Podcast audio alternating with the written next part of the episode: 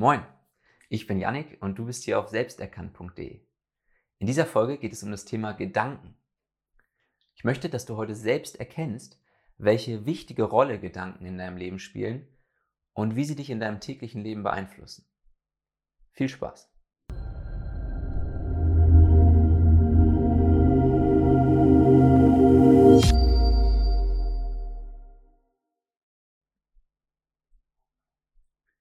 60.000 Gedanken gehen dir ungefähr pro Tag durch den Kopf. Und davon sind nur ungefähr 5.000 neu. Der Rest ist Gewohnheit. Du agierst also jeden Tag deine ganz persönlichen Gedankenmuster aus. Warum sage ich persönlich? Weil nur du diese Muster hast, sonst niemand auf der Welt. Natürlich gibt es da auch immer bestimmte Parallelen zwischen Menschen, die sich vielleicht sehr ähnlich sind. Aber letztendlich hat jeder Mensch ein komplett einzigartiges Gedankenmuster. Warum sage ich Gedankenmuster? Weil du nicht einfach irgendwelche Gedanken hast oder besser gesagt, nicht einfach irgendwelche Gedanken wahrnimmst, wie wir ja letzte Folge in der Folge über Meditation gelernt haben, sondern Du nimmst ganz bestimmte Gedanken immer wieder wahr. Dein Gedankenmuster ist also individuell. Das hast nur du. Wäre es da nicht interessant, sich die Frage zu stellen, wodurch wird eigentlich bestimmt, was wir denken? Und noch viel grundlegender, was ist ein Gedanke eigentlich?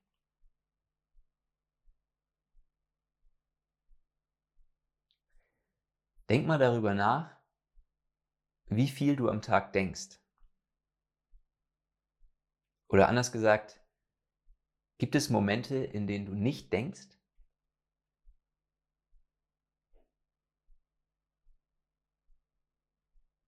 Ich gehe mal davon aus, dass du diese Frage mit Nein beantwortet hast. Denn genau wie die meisten Menschen denkst du ja eigentlich den ganzen Tag. Von dem Moment an, in dem du aufwachst zumindest, bis zu dem Moment, in dem du einschläfst, wechselt sich ein Gedanke mit dem nächsten ab. In so einer scheinbar unendlichen Kette, könnte man sagen. Du bist dir vielleicht nicht immer all deiner Gedanken bewusst, aber du könntest in jedem Moment dein, deines Lebens innehalten und ich könnte dich fragen, was denkst du gerade? Und du hättest wahrscheinlich immer eine Antwort für mich. Gut, ob du mir das dann erzählst, ist nochmal eine andere Sache, aber zumindest könntest du dir selbst immer diese Frage beantworten. Mach dir das mal bewusst. In jedem Moment deines Lebens denkst du etwas. Deine Gedanken sind also das Werkzeug für dich, die Welt zu interpretieren. Und du erlebst und begegnest alles mit deinen Gedanken. Während du die Folge hier zum Beispiel schaust oder hörst, hast du dauerhaft eine Stimme in deinem Kopf, die das bewertet, was ich gerade sage. Ich könnte zum Beispiel sagen, ah krass, stimmt, das ist mir noch nie aufgefallen. Oder was redet der da für ein Scheiß? Mir doch egal. Mal gucken, was mir hier unter dem Video noch so alles Schönes, Interessantes vorgeschlagen wird. Du versiehst also jede Situation bewusst oder unbewusst mit einem mentalen Label. Und noch viel wichtiger, du glaubst jedem deiner Gedanken. Und du hinterfragst keinen deiner Gedanken.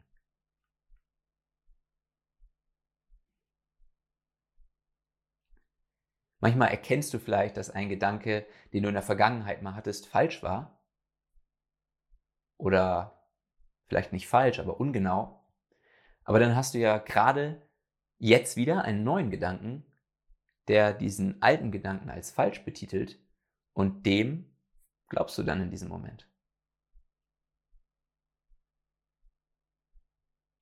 Dabei gibt es eigentlich gar keinen Grund, deine Gedanken alle für wahr zu halten.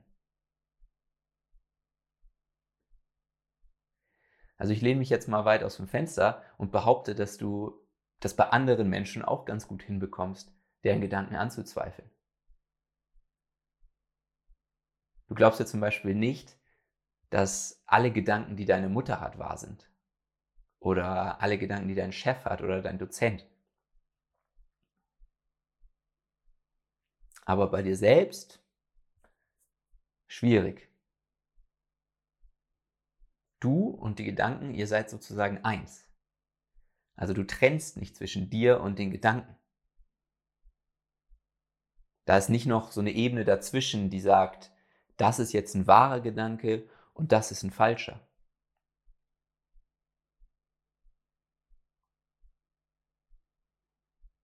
Und das muss ich auch René Descartes gedacht haben, als er sagte, ich denke, also bin ich.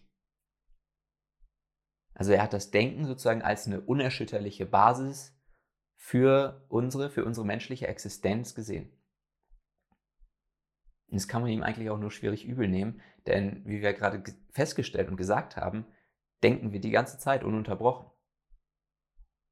Und wir würden ja auch niemals auf die Idee kommen, das zu hinterfragen. Und ein Grund dafür ist auch, dass Descartes Philosophie im Prinzip den Rationalismus, den wir heute in der Gesellschaft haben, begründet hat und beeinflusst damit auch, also mit seiner Sichtweise heute auch die Welt und uns. Und zwar viel mehr, als es den meisten Menschen wahrscheinlich bewusst ist. Mit Rationalismus meine ich, dass es sozusagen dieses Konzept, dass es eine objektive Wahrheit gibt über diese Welt und die sitzt irgendwo da draußen, unabhängig von uns, und die ist einfach so, wie sie ist. Und unser Ziel ist es sozusagen, ein Weltbild zu entwickeln, was möglichst realistisch ist, also möglichst nah an dieser objektiven Wahrheit, die es unabhängig von uns gibt, dran. Möglichst rational und wissenschaftlich belegt. Dann können wir uns auf jeden Fall sicher sein, dass es wahr ist, wenn man es beweisen kann. Aber was ist, wenn Descartes mit seiner Aussage einen großen Fehler gemacht hat? Nicht nur mit seiner Aussage, sondern mit seiner ganzen Theorie natürlich. Hast du dir schon mal die Frage gestellt, was ein Gedanke eigentlich genau ist? Oder hast du Gedanken eigentlich immer als gegeben angenommen? Von Anfang an, seit du dich erinnern kannst, sind Gedanken ja da und du hast sie wahrscheinlich einfach so als selbstverständlich angenommen, ohne dich auch nur ein einziges Mal zu fragen, was ist das eigentlich? Ein Gedanke.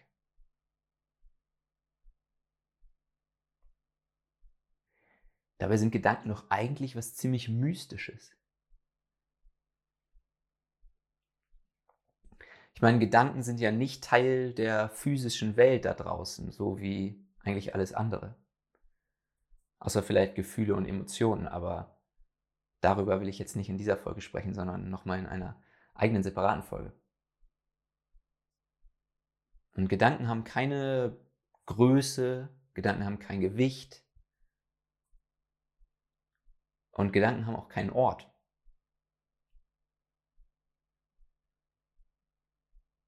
Du würdest zwar wahrscheinlich intuitiv sagen, doch, Gedanken sind doch in meinem Kopf. Aber denk da mal kurz drüber nach. Ist das wirklich so? Sind Gedanken wirklich in deinem Kopf?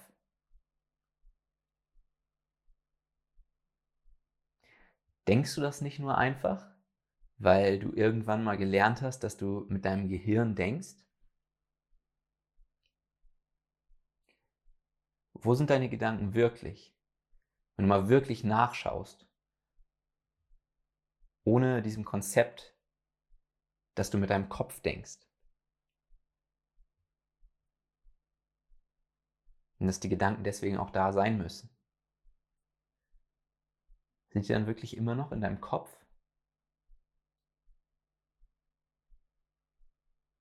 Vielleicht kommst du dann auch zu dem Ergebnis, dass Gedanken eigentlich gar keinen Ort haben, sondern einfach so da sind.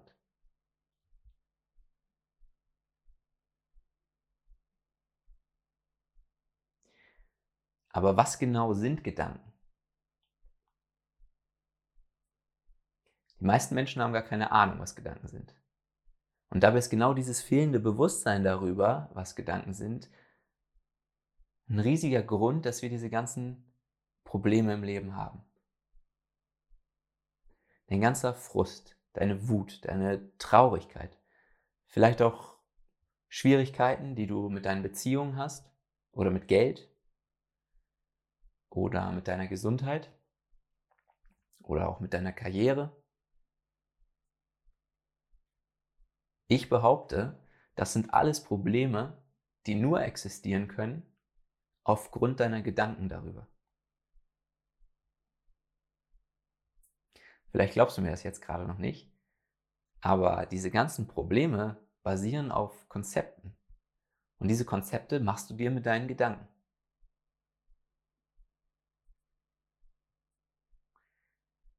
Oder kannst du vielleicht jetzt schon erkennen, dass keins deiner Probleme da sein könnte, wenn es keine Gedanken gäbe?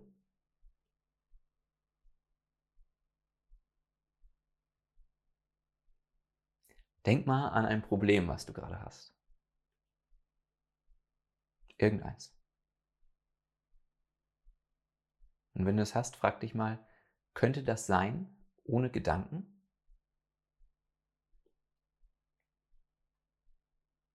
Wenn du wirklich erkennst, was Gedanken sind, dann kannst du ein glücklicheres und bewussteres Leben führen. Und es ist mein Ziel, dich mit dieser Folge genau diesem glücklicheren und bewussteren Leben näher zu bringen. Also wenn du so ein Leben möchtest, dann solltest du dich auf jeden Fall mit der Frage auseinandersetzen, was ein Gedanke ist. Aber damit meine ich nicht einfach, die Definition von Gedanken irgendwie zu googeln oder in irgendeinem Online-Wörterbuch nachzugucken. Die Definition von Gedanken zu kennen hat nämlich eigentlich gar nichts damit zu tun, sich darüber bewusst zu sein, was Gedanken sind.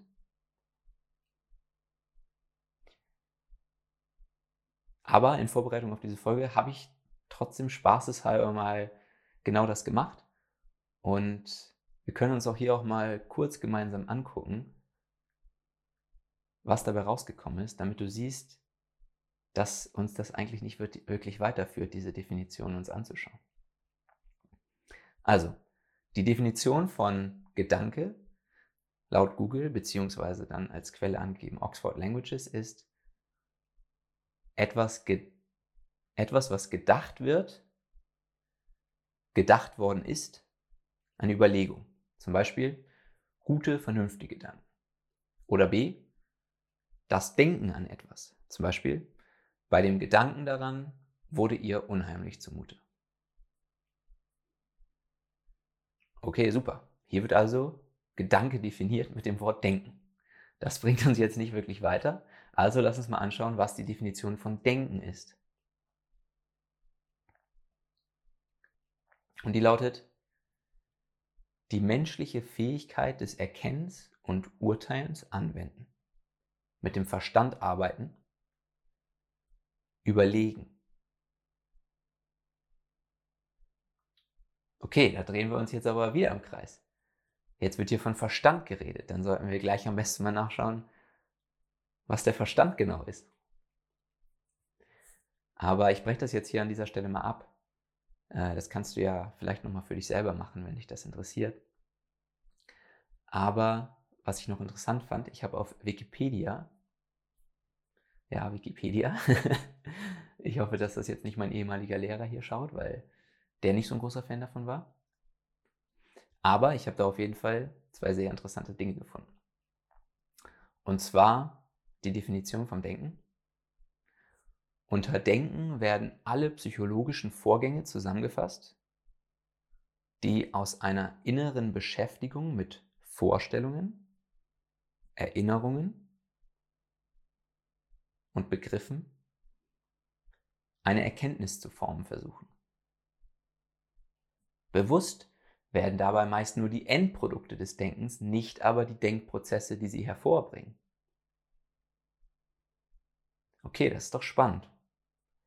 Das heißt, wir sind uns laut Wikipedia meist nur bewusst, was am Ende für Gedanken entstehen, aber nicht, wie sie entstehen und was sie entstehen lässt.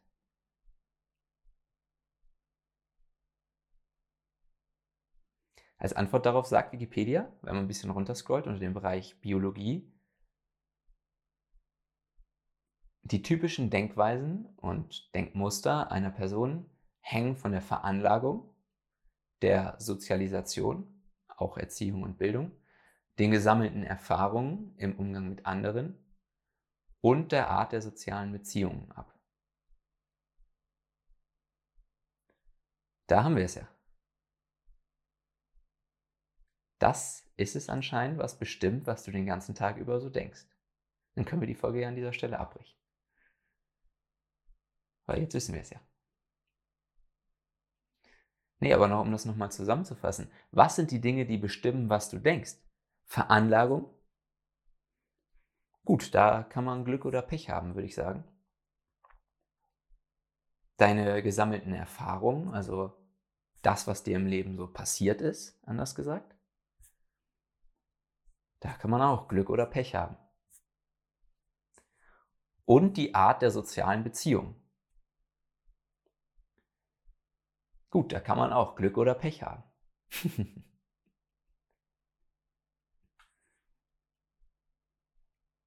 Kannst du erkennen, dass nichts davon in irgendeiner Form unter deiner Kontrolle steht? Also, dass es alles Dinge sind, die dir einfach passieren? Und dass der Gedanke, dass du die Kontrolle hättest, auch einfach nur ein Gedanke ist, der dir passiert?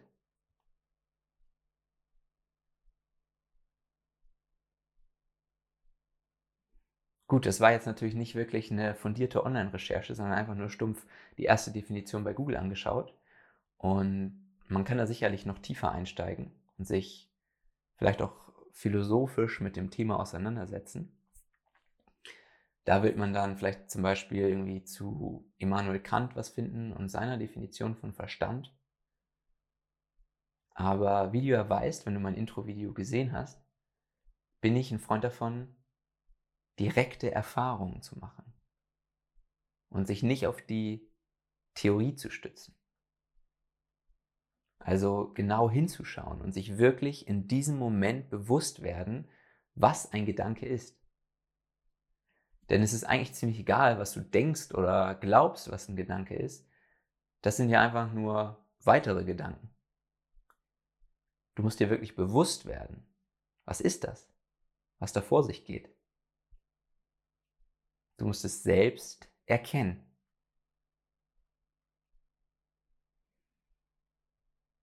Und das geht zum Beispiel durch Meditation, wie du in meiner letzten Folge zum Thema Meditation gelernt hast, und durch Selbstreflexion. Und ich werde versuchen, in diesem Video, so gut es geht, mit dem Finger darauf zu zeigen, aber mehr kann ich eigentlich auch nicht tun. Erkennen musst du es nämlich selber.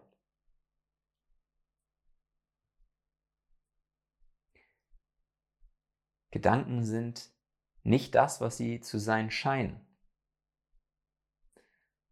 Oder vielmehr, ein Gedanke ist nicht das gleiche wie das, woran du denkst.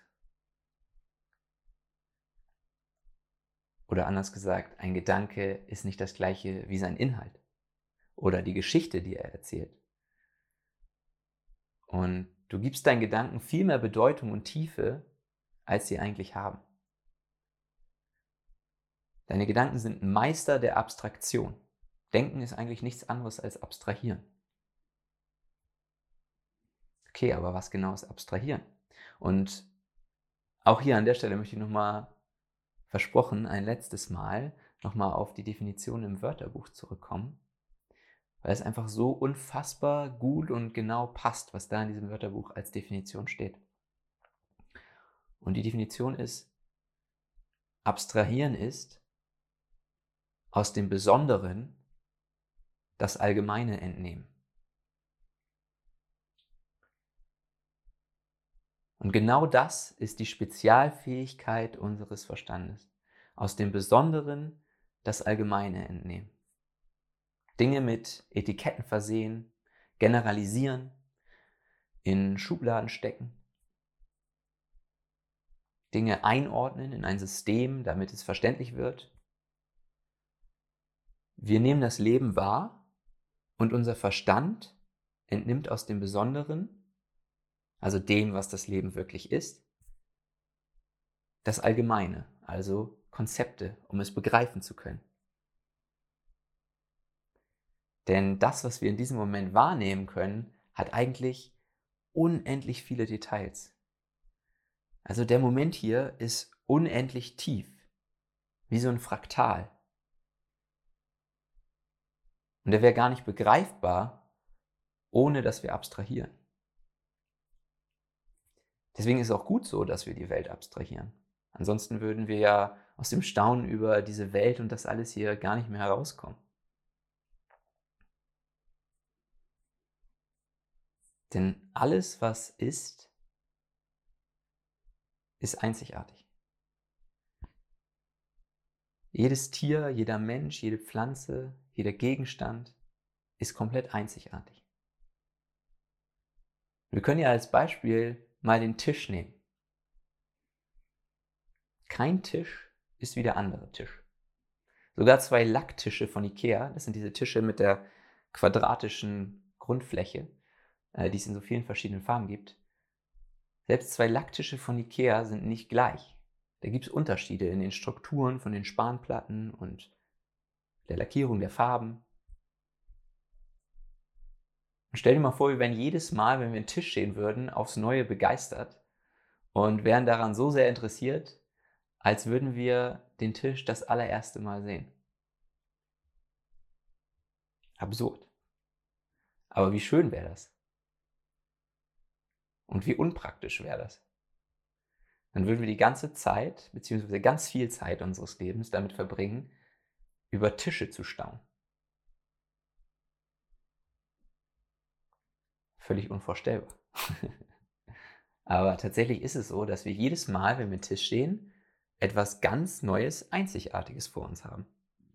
Sogar wenn es der gleiche Tisch ist, den wir schon kennen, dann ist er auf jeden Fall anders als beim letzten Mal. Vielleicht scheint da anderes Licht drauf, also der sieht anders aus. Oder hat eine andere Abnutzung, hat eine leicht andere Position und so weiter. Aber wir Menschen haben uns geradezu zu Abstraktionsmeistern entwickelt, denn das hat uns ja auch maßgeblich zum Überleben beigetragen. Dadurch, dass wir abstrahieren können, ist es uns überhaupt erst möglich, all diese Dinge zu machen, die uns von Tieren unterscheiden. Wenn wir einen Tisch sehen, dann bekommt der Tisch das Label Tisch. Und wir greifen auf unsere Erfahrungen mit Tischen in unserem Leben zurück um uns ein Bild von dem Tisch zu machen. Das mag zwar nicht immer hundertprozentig genau sein, das ist eigentlich auf keinen Fall hundertprozentig genau, aber es ist uns egal, weil das für unsere Zwecke reicht. Und da noch weiter ins Detail zu gehen, wäre eigentlich nur verschwendete Energie, die wir fürs Überleben viel besser gebrauchen können.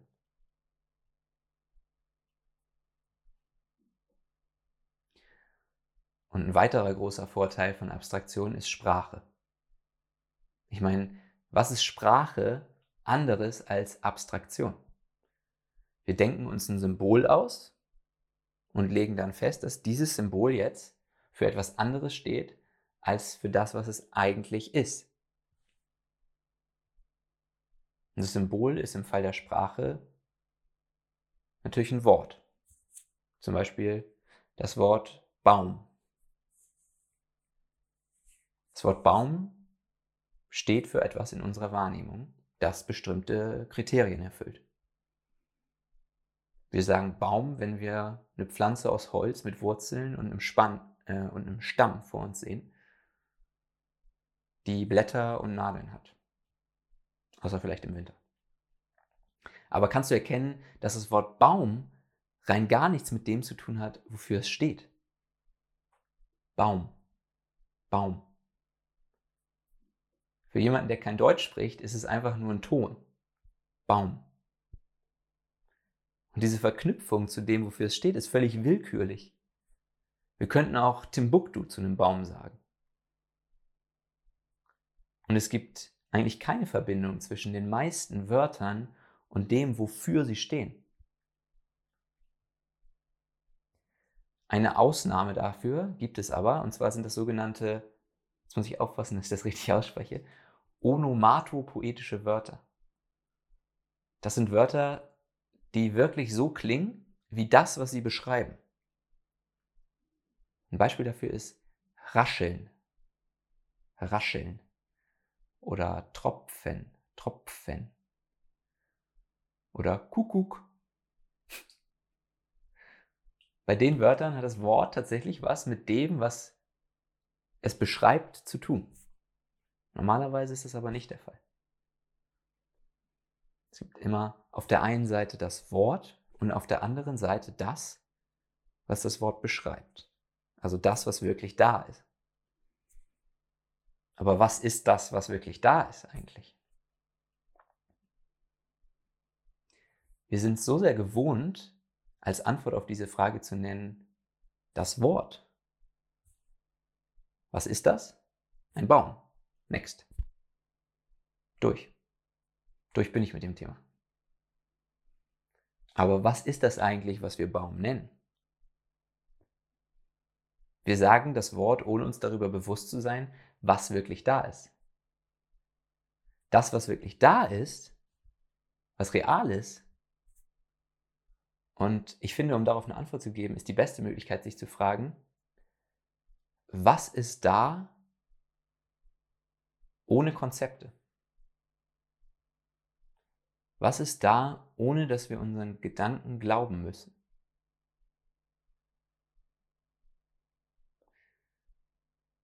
Was meine ich damit? Wir haben verlernt zwischen dem, was ist und dem, von dem wir denken, dass es da ist, zu unterscheiden. Und um das besser zu verstehen, will ich dir einmal ein paar Beispiele dafür geben, was nicht existieren kann ohne unsere Gedanken. Und dir auch erklären, warum das so ist, dass diese Dinge ohne unsere Gedanken eigentlich nicht da sein können. Und das funktioniert eigentlich ganz einfach. Wir stellen uns einfach bei jeder dieser Sachen, die ich gleich nenne, die Frage, brauche ich Gedanken, damit das existieren kann.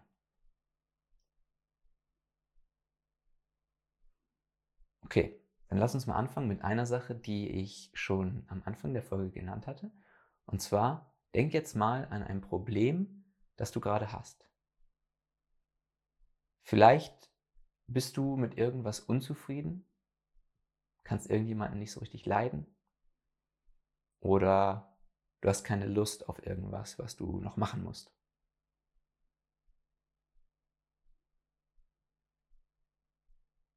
Hast du sowas? Wahrscheinlich ging das relativ schnell. Und jetzt stell dir mal die Frage, brauchst du Gedanken, damit das Problem existieren kann? Und ich meine nicht, das ist jetzt der wichtige Unterschied, ob das, worüber du unzufrieden bist, noch da wäre ohne deine Gedanken, ich meine, ob du Gedanken brauchst, damit das Problem existieren kann. Und wenn du ganz ehrlich zu dir bist, ist die Antwort in jedem Fall, wenn du nicht denken könntest, dann wäre das Problem auch nicht da. Also musst du zuerst deinen Gedanken glauben, damit das Problem existieren kann. Okay, machen wir weiter mit dem zweiten Beispiel. Jetzt denk mal an eine Person, die du gerne hast.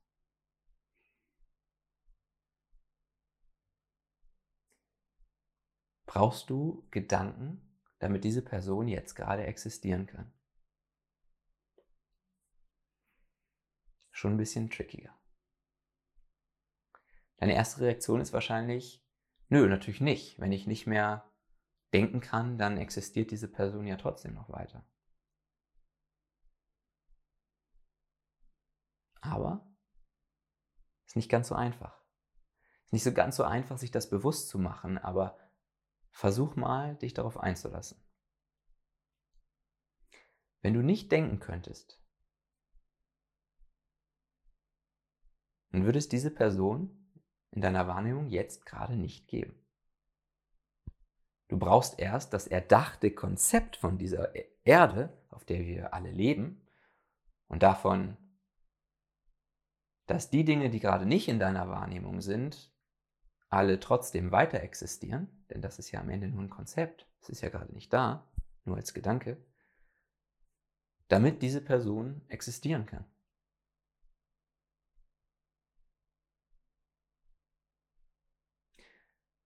Diese, diese ganzen Konzepte gibt es aber nur, wenn es Gedanken gibt, denen du glaubst. Also kann diese Person ohne Gedanken nicht existieren. Okay. Als nächstes Beispiel nehmen wir mal etwas, was gerade jetzt in deiner Wahrnehmung ist, okay? Also zum Beispiel das Gerät, auf dem du gerade diese Folge hier abspielst.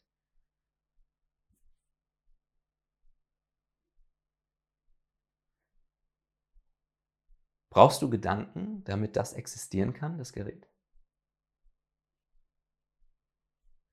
Die Antwort darauf ist ja und nein. Natürlich brauchst du keine Gedanken, um das Gerät zu sehen, was diese Folge abspielt. Du brauchst auch keine Gedanken, um das Gerät zu spüren, also spüren, wie sich das anfühlt oder um den Ton der Folge zu hören. Wofür du aber Gedanken brauchst, ist, diesem Gerät einen Namen zu geben. Und dieses Gerät zu einem separaten, von dir getrennten Objekt zu machen, was da draußen in der physischen Welt existiert, mit all den Dingen, die du noch so mit diesem Gerät verbindest. Also alles Konzeptionelle daran. Und da gibt es so viele Schichten von Gedanken und Überzeugungen, die miteinander verwoben sind und die auch miteinander zusammenarbeiten, damit du einzelne Objekte aus dem machen kannst, was du wahrnimmst.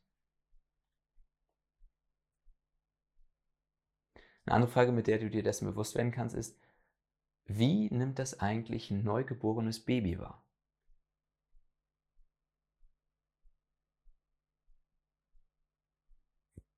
Glaubst du, für ein Baby existiert das Smartphone, Tablet oder der Laptop?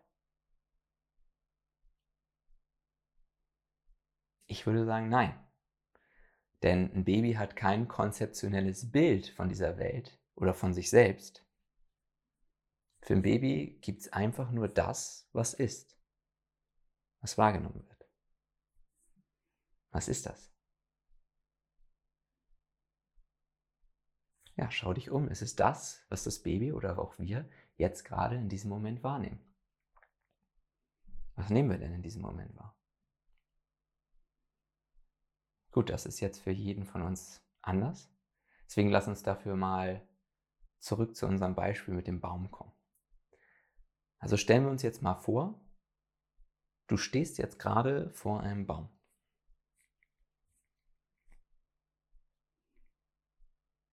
Der Baum hat eine bestimmte Form, die du sehen kannst. Bestimmte Farben und Muster und bewegt sich vielleicht auf eine bestimmte Art und Weise, wenn der Wind da durchweht. Außerdem machen die Äste und die Blätter ein bestimmtes Geräusch, wenn sie sich bewegen. Vielleicht ein Rascheln. Und die Rinde wie fühlt sich die Rinde an, wenn du die mit der Haut berührst? Wie fühlen sich die Blätter an und die Wurzeln auf dem Boden? Als du ein kleines Kind warst, da hast du vielleicht mal Holz oder Rinde oder Blätter in den Mund genommen. Ziemlich wahrscheinlich sogar. Deswegen weißt du vielleicht auch instinktiv, wie das schmeckt. Also wie ein Baum schmeckt. Vielleicht gehen dir, wenn du vor einem Baum stehst, auch bestimmte Gedanken durch den Kopf. Du findest den Baum vielleicht schön oder du findest den Baum hässlich. Oder du kennst, du erkennst ein Muster in dem Baum. Oder vielleicht fragst du dich auch, vielleicht kann ich auf den Baum raufklettern. Oder vielleicht kommen auch bestimmte Gefühle in dir auf, je nachdem, was du jetzt mit diesem speziellen Baum, vor dem du gerade stehst, oder mit Bäumen generell was du mit denen in Verbindung bringst. Vielleicht inspirieren sie dich, weil sie fest verwurzelt in der Erde sind. Oder sie erinnern dich an Holzfällen oder an Waldbrände oder an deine Kindheit. Was auch immer. Es gibt viele Möglichkeiten. Aber das ist das, was eigentlich da ist, wenn du vor einem Baum stehst. Nur wir abstrahieren unsere Umwelt und sind meistens damit zufrieden, das alles, was wir gerade gesagt haben, einfach Baum zu nennen und uns nicht weiter damit zu beschäftigen. Und wie gesagt, das ist ja auch gut so, denn sonst würden wir aus dem Staunen über das alles hier nicht mehr rauskommen. Aber, aber es ist wichtig, dass wir erkennen, dass das Wort Baum nicht das ist, was wirklich da ist. Das Wort ist nur ein Symbol. Wir können den Baum auch Kartoffel nennen. Oder Mensch. Oder Wibiwupp. Das ändert nichts. Und genau das machen wir ja eigentlich auch, wenn wir nämlich eine andere Sprache lernen. Ich lerne zum Beispiel gerade Spanisch und ähm, Baum heißt auf Spanisch Arbol, wobei mich jetzt wahrscheinlich keiner verstehen wird, weil ich es komplett falsch ausgesprochen habe, aber ist auch egal, es geht mir auch nicht darum, sondern es geht mir darum, dass du siehst, wie genial es ist, dass wir Symbole haben und dass das Sprache überhaupt möglich macht. Symbole machen Sprache möglich. Aber dass du auch siehst, dass genau darin, dass es eben auch nur Symbole sind, auch die Schattenseite des Abstrahierens liegt. Denn dadurch, dass wir alles verallgemeinern und in Schubladen stecken, geht auch die Magie von dem verloren, was da ist.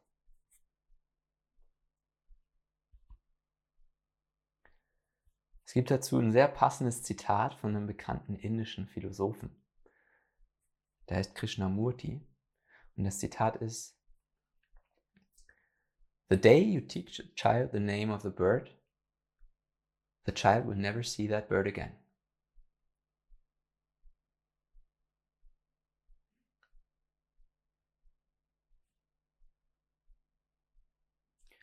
Kannst du erkennen, wie unbewusst diese Symbole uns machen können?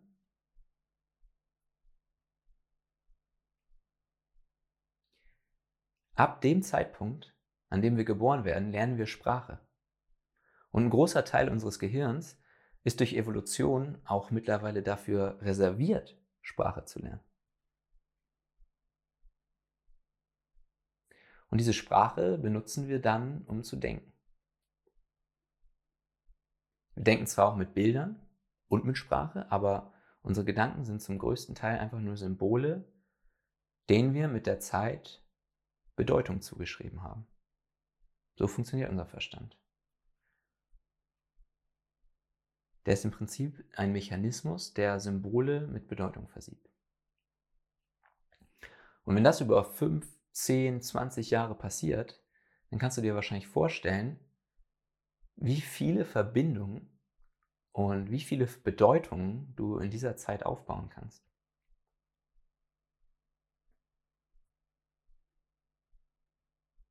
Das klingt jetzt vielleicht erstmal trivial und du weißt nicht sofort, wie dir das dabei helfen soll, ein bewussteres Leben zu führen. Aber Bedeutung zuweisen heißt natürlich auch, wie viel uns Dinge bedeuten. Also wie wichtig uns Dinge sind.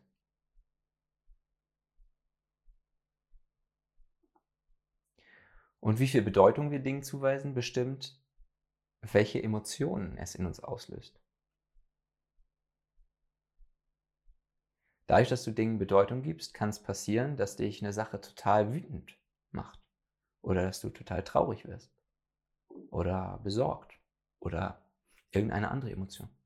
Es kann auch passieren, dass du weinen musst oder dass du rumschreist oder Herzschmerz empfindest oder vielleicht auch nicht ganz so dramatische Dinge, sondern einfach nur,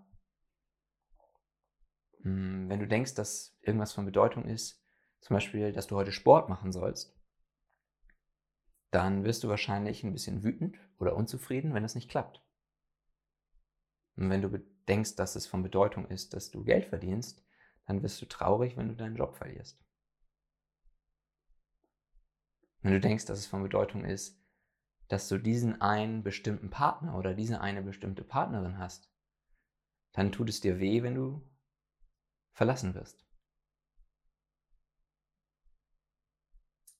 Und noch ein letztes Beispiel vielleicht, ein bisschen zum Nachdenken. Wenn du denkst, dass es von Bedeutung ist, dass du überlebst, dann wird dein Körper dir mit allen Mechanismen, die er hat, zeigen, wenn dein Überleben bedroht ist.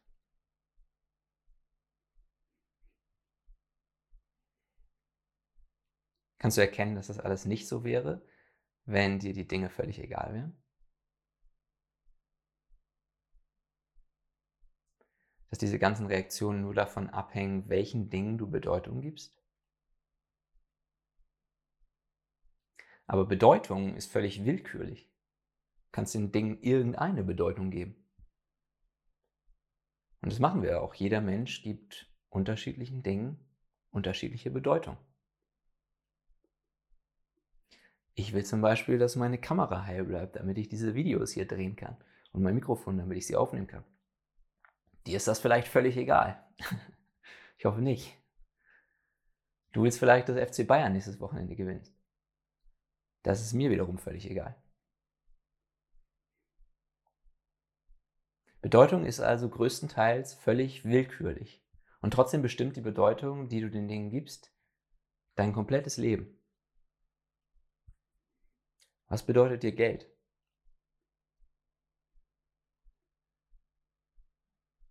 Was bedeutet dir deine Beziehung? Was bedeutet dir Erfolg? Und was bedeutet es dir, was andere von dir denken? Was bedeuten dir Gegenstände wie dein Laptop, dein Auto, dein Haus oder deine Wohnung? Was bedeutet dir deine Familie? Sind alles Dinge, denen dein Verstand mit Hilfe von Gedanken Bedeutung gegeben hat. Aber was dir nicht bewusst ist, ist, was diese Gedanken eigentlich wirklich sind. Genau wie das Wort Baum nämlich kein Baum ist, so sind auch die Gedanken, mit denen du Dingen Bedeutung gibst, nicht wirklich die Geschichte, die sie erzählen. Also die Bedeutung, die du damit verbindest. Wenn du bewusst genug bist, dann kannst du sehen, dass diese ganze Bedeutung, die du den Dingen gibst, keine objektive Wahrheit enthält. Das sind alles subjektive Überzeugungen, die du dir im Laufe deines Lebens gebildet hast. Und wie wir vorhin schon von Wikipedia gelernt haben, andere Erfahrung heißt andere Überzeugung.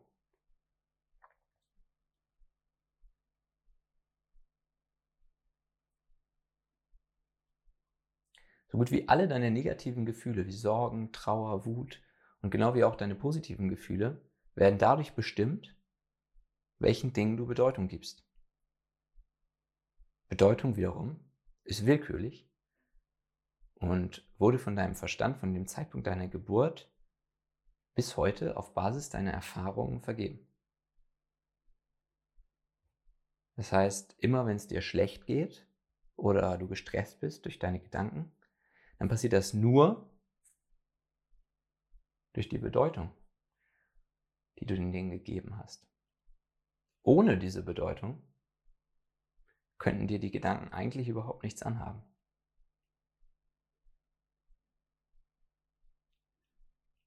Wenn das stimmt, wie unfassbar wertvoll ist es denn dann für dein Leben, das zu erkennen? Und Achtsamkeit über deine Gedanken zu gewinnen und darüber, welchen Dingen du Bedeutung zuweist. Und auch warum du ihnen Bedeutung zuweist. Das ist hier nicht einfach nur ein Gedankenexperiment oder irgendeine interessante Theorie. Das hat wirklich direkten Einfluss auf dein Leben und darauf, wie glücklich du bist.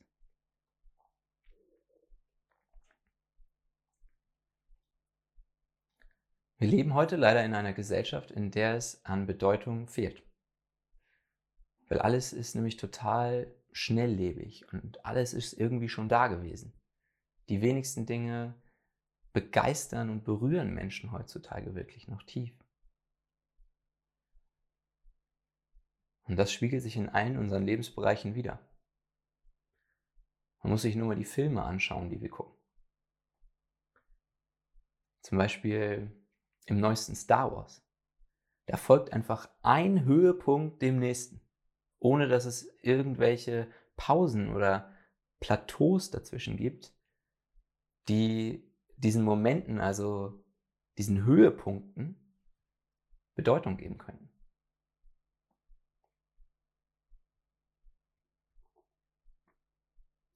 Die wahrscheinlich bekannteste Star Wars-Szene, also die Szene, in der Darth Vader Luke sagt, dass er sein Vater ist, die wurde zwei Filme lang auf geniale Weise aufgebaut. Und die Trilogie von damals hat es geschafft, so viel Bedeutung aufzubauen, dass sechs Filme, sechs Filme danach immer noch mehr oder weniger eine Bedeutung nuckeln können. Und konnten. Oder die Art und Weise, wie wir heute Musik konsumieren. So gut wie alle Lieder können wir jetzt jederzeit auf Spotify rauf und runter hören. Nebenbei, an jedem Ort, bis wir genug haben. Wie viel mehr würden wir eigentlich unseren Lieblingssong wertschätzen, wenn wir den nur einmal am Abend auf unserem Plattenspieler hören könnten? Oder wenn wir kilometerweit fahren müssten, um einen Laden zu finden, in dem die Platte noch nicht ausverkauft ist.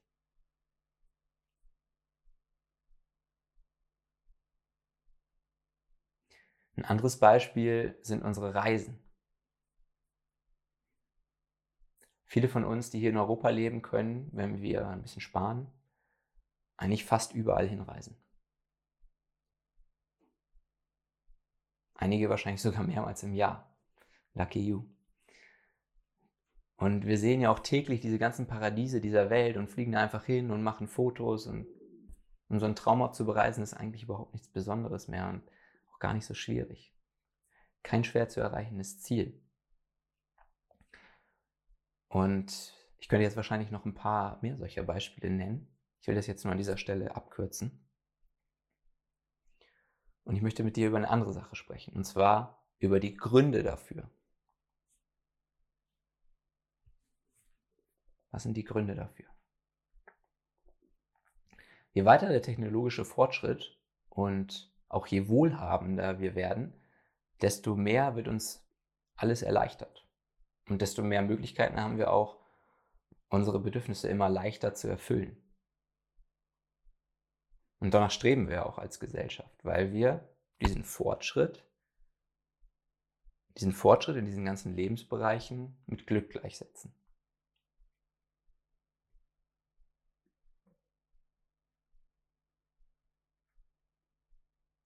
Aber der Grund, warum das nicht funktionieren kann und uns das nicht glücklich macht, ist, dass der Mensch unglaublich gut darin ist, sich an Dinge zu gewöhnen. Und witzigerweise kennt das auch eigentlich jeder von uns aus seinem persönlichen Alltag, also von sich selbst im Kleinen. Aber die wenigsten schaffen es daraus, aus dieser persönlichen Erfahrung heraus, auf das Große zu schließen, wo wir uns als Gesellschaft hinbewegen. Und zu hinterfragen, was das eigentlich für eine subtile Annahme ist, die unserer gesellschaftlichen Motivation hinterliegt. Hat dich, Ding, hat dich irgendwas von den Dingen, mit denen du dich im Leben angereichert hast, mal dauerhaft glücklich gemacht? Also so glücklich gemacht, wie du es erwartet hast? Was fehlt, ist die Bedeutung. Und die Bedeutung geht durch Gewohnheit verloren. Das klingt jetzt erstmal wahrscheinlich ziemlich ernüchternd. Als so ein Fazit der Folge ist es auch nicht. Äh, klingt so, als würde unser Leben immer mehr an Bedeutung verlieren, weil wir uns ja immer mehr daran gewöhnen. Aber eigentlich ist das überhaupt nicht traurig. Denn wir haben jetzt ja schon einen riesigen Schritt gemacht und dieser riesige Schritt ist, dass wir genau das erkannt haben. dass es so ist.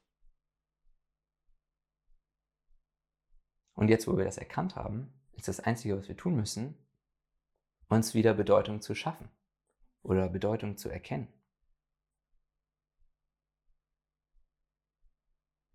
Denn wir haben ja in dieser Folge gelernt, Bedeutung ist immer relativ. In jedem Moment unseres Lebens steckt eigentlich unendlich viel Bedeutung.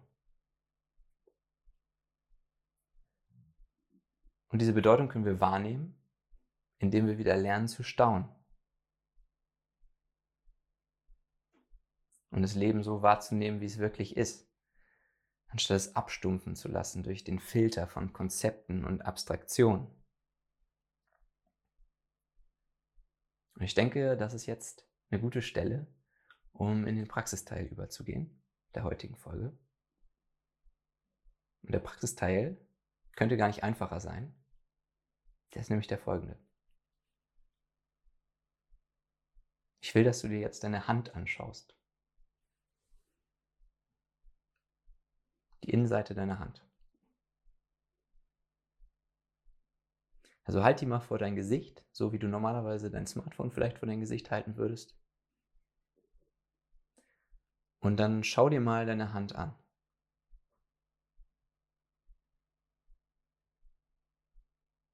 Wenn du gerade an einem öffentlichen Ort bist, dann schauen die Leute dich wahrscheinlich gerade ein bisschen irritiert an, aber das ist uns jetzt heute mal egal.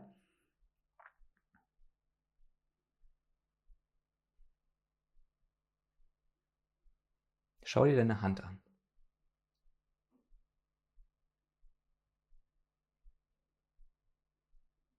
Deine Hand ist ja wahrscheinlich etwas, von dem du glaubst, dass du sie sehr gut kennst.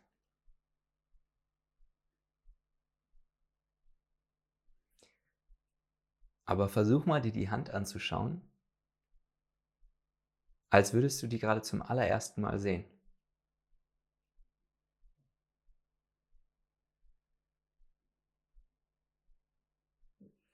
Ohne Konzepte über die Hand.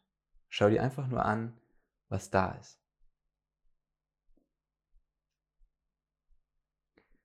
Siehst du die ganzen Handlinien, die überall über deine Hand verlaufen?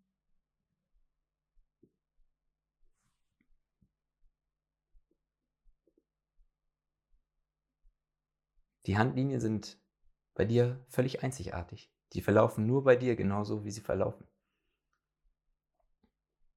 Kein Mensch auf dieser Welt hat die gleichen Handlinien wie du.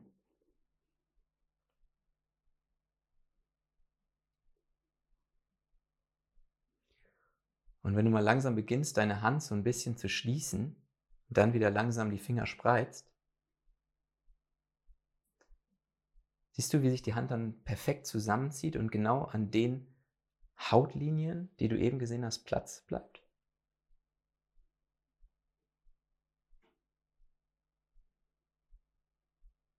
Und jetzt guck mal unter dein Daumengelenk. Kannst du da deinen Pulsschlag sehen?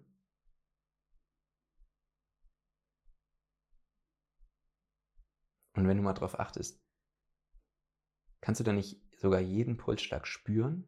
bis in deine Fingerspitzen, das Blut durch deine Adern schießen spüren.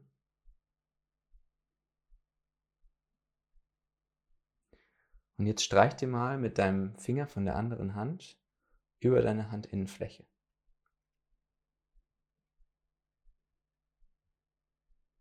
Und fühl mal, wie sich deine Haut anfühlt.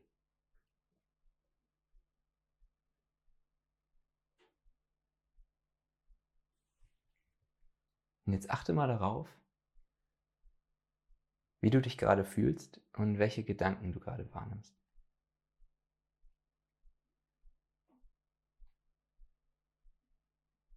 Warst du vielleicht gerade kurz von deiner Hand fasziniert und dann ist wieder dein Verstand eingestiegen und hat gesagt, ja gut, toll, aber was bringt mir das jetzt? Kommt uns bekannt vor, die Frage. Und kam da dann vielleicht so ein Gefühl von Langeweile hoch oder von Ungeduld, dass du weitermachen sollst und willst, weil dich diese Übung hier vielleicht gerade nicht weiterbringt? Dann spür mal so richtig in dieses Gefühl rein. Und lass das einfach da sein.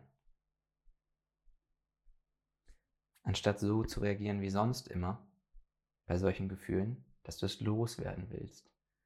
Und mit etwas anderem, spannenderen versuchst es zu überdecken, indem du mir vielleicht, dir vielleicht was anderes anschaust oder schnell was anderes, aufregenderes denkst oder dein Handy rausnimmst und Instagram checkst. Versuch mal zu erkennen, wie du dich von diesen Gefühlen wie Langeweile zum Beispiel total fremd steuern lässt.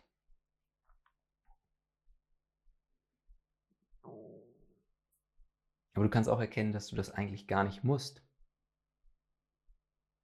Du kannst das Gefühl oder den Gedanken auch einfach nur so sein lassen, wie er ist, ohne darauf zu reagieren.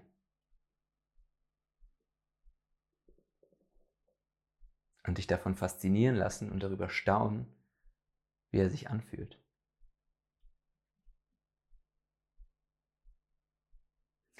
Okay, das war eine kleine Übung, mit der man vielleicht Bedeutung finden kann und staunen über vermeintlich alltägliche Dinge, wie zum Beispiel deine Hand.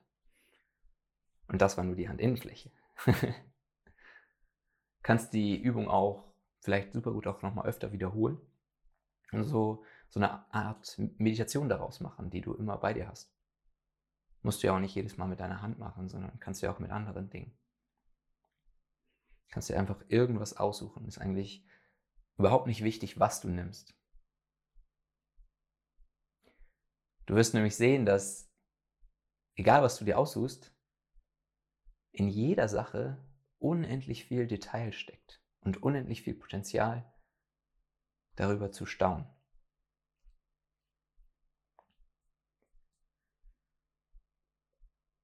Und ich habe noch eine kleine Hausaufgabe für dich, bevor ich die Folge gleich beende. Und das ist eine Aufgabe, die ist so ähnlich wie das, was wir vorhin schon mal kurz zusammen gemacht haben. Als wir uns gefragt haben, was kann existieren ohne deine Gedanken und ohne Konzepte?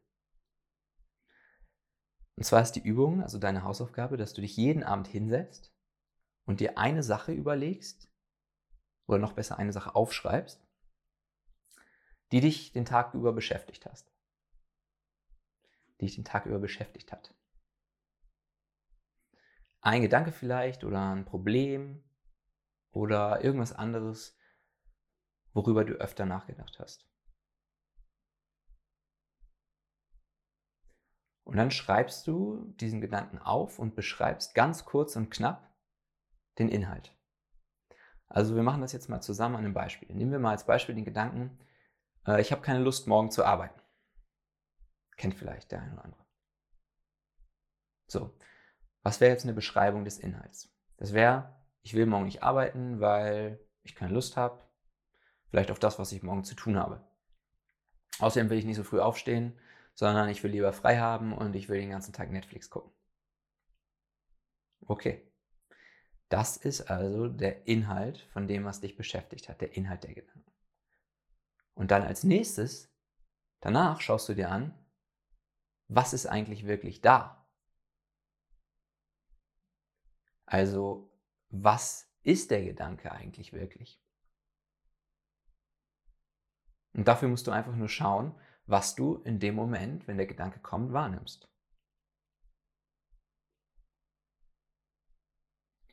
Gedanken kommen ja zum Beispiel meistens auch mit bestimmten Gefühlen. Also in unserem Beispiel könnte es sowas sein wie ein Gefühl von Aufregung. Gefühl von Aufregung in meinem Bauch.